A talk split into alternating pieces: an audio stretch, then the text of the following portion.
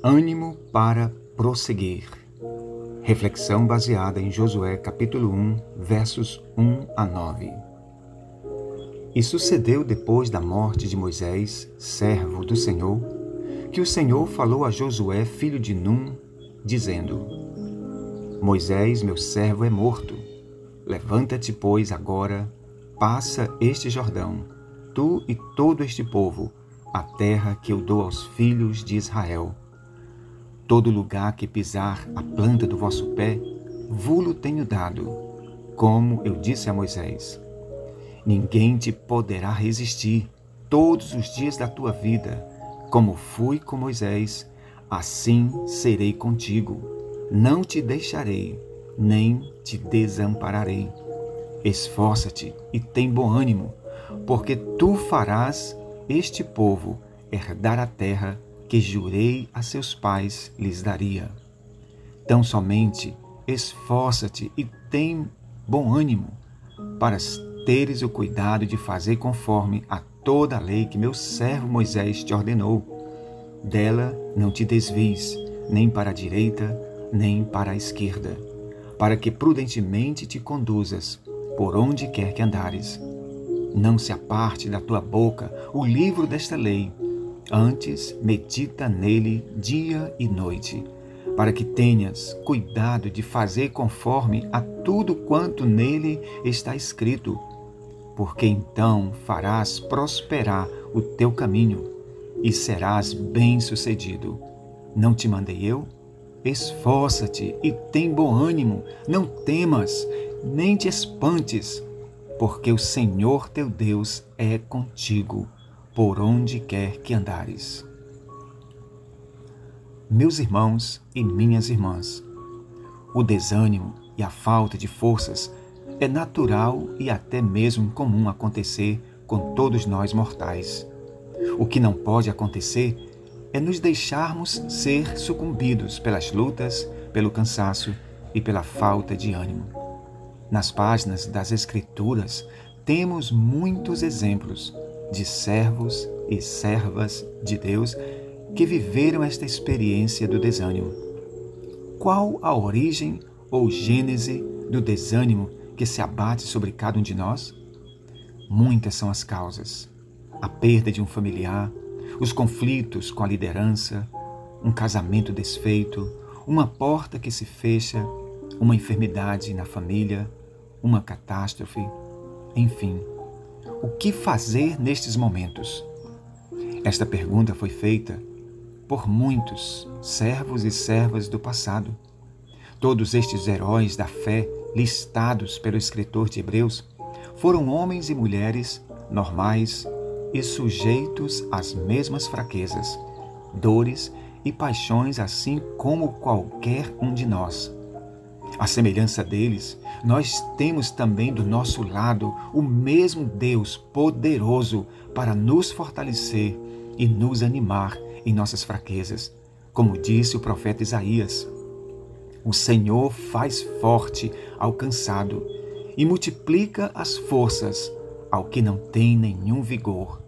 Os jovens se cansam e se fatigam, e os moços se exaustos caem.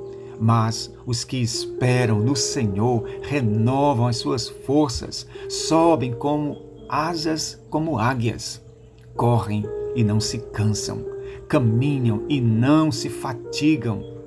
Isaías 40, versos 29 a 31. Neste texto, para nossa reflexão, estamos diante de um líder chamado Josué. Ele estava abatido e sem ânimo devido à morte de Moisés. Vejamos neste texto três ações que o animaram e o colocaram de novo na batalha. Em primeiro lugar, é o próprio Deus quem nos anima com a sua presença. A maravilhosa presença de Deus é, sem dúvida, um elemento indispensável para nos animar e nos trazer de volta à batalha. Deus fez isso com muitos outros servos do passado. Com Abraão, quando ele estava dentro de sua tenda, pensando colocar Elezer como seu herdeiro, Deus o chamou para fora e disse: Abraão, vem para fora, olha para os céus e conta as estrelas. Aleluias! Deus fez isso com Jacó, quando ele estava fugindo do seu irmão, dando-lhe o sonho da escada que ia da terra e chegava aos céus, com anjos subindo e descendo. Deus fez isso com Moisés no deserto, quando o povo caiu em desobediência.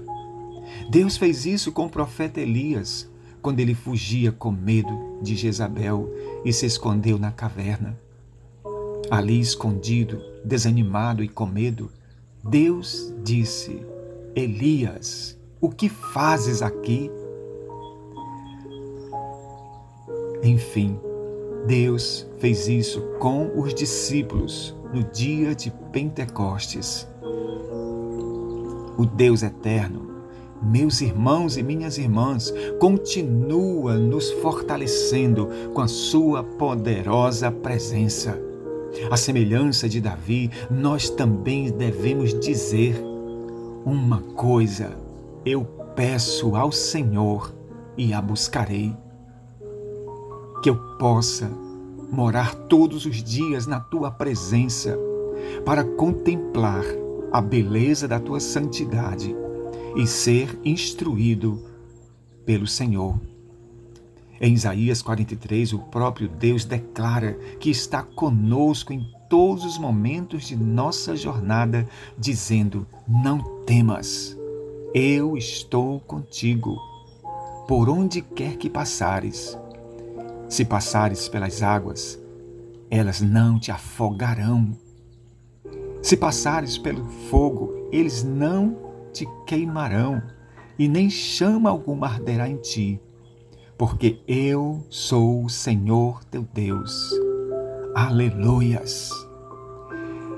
O próprio Jesus também fez esta promessa dizendo: eu vou, mas volto, e o meu Espírito estará com vocês todos os dias, até a consumação dos séculos. Depois de animá-lo com a sua presença, em segundo lugar, Deus nos anima, trazendo à nossa memória as suas promessas poderosas. Quão importante é termos sempre em nossa memória as ricas e poderosas promessas do nosso Deus. Não foi à toa que Jeremias, nos momentos mais difíceis da sua vida, orou ao Deus eterno dizendo: eu quero trazer à memória aquilo que me dá esperança, porque eu bem sei que as misericórdias do Senhor são a causa de nós não sermos destruídos. Percebam o quanto é importante trazermos sempre à nossa memória as promessas de Deus. Elas nos fortalecem e nos animam na caminhada. Deus fez isso com seu servo Josué, lembrando-lhe as promessas que ele havia prometido a Moisés. Meus irmãos e minhas irmãs, nós também temos promessas da parte do nosso Senhor Jesus. Suas promessas não falham, ele é fiel. Nos seus últimos momentos com os discípulos, ele disse: não se turbe o vosso coração, credes em Deus, credes também em mim. Na casa de meu Pai há muitas moradas. Se não fosse assim, eu vou-lhe teria dito: vou preparar-vos lugar. Aleluias! Já vimos até aqui que o Deus eterno nos fortalece com a sua maravilhosa presença e com as suas poderosas promessas. Em terceiro lugar, Deus nos anima, nos chamando para a obediência à sua palavra. A obediência à palavra de Deus é um elemento essencial para restaurar o nosso ânimo. A palavra de Deus é o alimento. A palavra de Deus é a lâmpada para os nossos pés e luz para os nossos caminhos. A obediência é uma resposta ou ação voluntária de nossa parte ao chamado de Deus. A obediência é aquela parte que Deus deixa em nossas mãos. Aqui entra em ação o nosso livre arbítrio.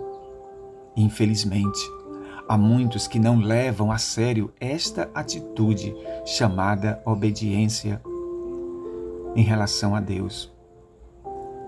Não há como nós termos fé em Deus sem vivermos uma vida de obediência. A fé e a obediência andam juntas em toda a jornada. O próprio Deus disse ao seu povo no passado: se atentamente ouvires a minha voz e ouvires a minha palavra, tendo cuidado de guardar todos os mandamentos que hoje eu vos ordeno, então virão sobre vocês todas estas bênçãos. Deuteronômio 28. Jesus também nos seus ensinos enfatizou este elemento obediência no final do seu sermão do monte, contando uma parábola do construtor. Ele disse: todo aquele que ouve as minhas palavras e as pratica é comparado a um homem prudente que edificou a sua casa sobre a rocha. Vieram as chuvas, os ventos e as tempestades e deram com ímpeto contra aquela casa, mas ela não caiu porque estava firmada sobre a rocha. Mas todo aquele que ouve as minhas palavras e não as pratica é comparado a um homem insensato que edificou a sua casa sobre a areia. Vieram as chuvas, as tempestades e os ventos e deram com ímpeto contra aquela casa, e grande foi a sua ruína. Portanto, vimos nesta porção o quanto o Deus eterno quer nos animar para prosseguirmos a caminhada. Duas ações são da parte dele: sua presença e sua poderosa palavra. A terceira está em nossas mãos, a obediência à sua palavra. Quanto ao mais, meus irmãos e minhas irmãs, que em nós haja sempre esta atitude de firmeza nas verdades ouvidas, e que jamais nos desviemos delas, pois esta palavra é poderosa para nos salvar. Que em cada um de nós sempre esteja a atitude de constância na fé, na obediência e no temor do nosso Deus. Por fim, que sempre sejamos abundantes na obra do nosso Deus, sabendo que receberemos um galardão maravilhoso na eternidade. Que a maravilhosa graça do Filho, o grande e insondável amor do Pai, a comunhão e as consolações do Espírito Santo estejam sobre nós, hoje e sempre. Amém.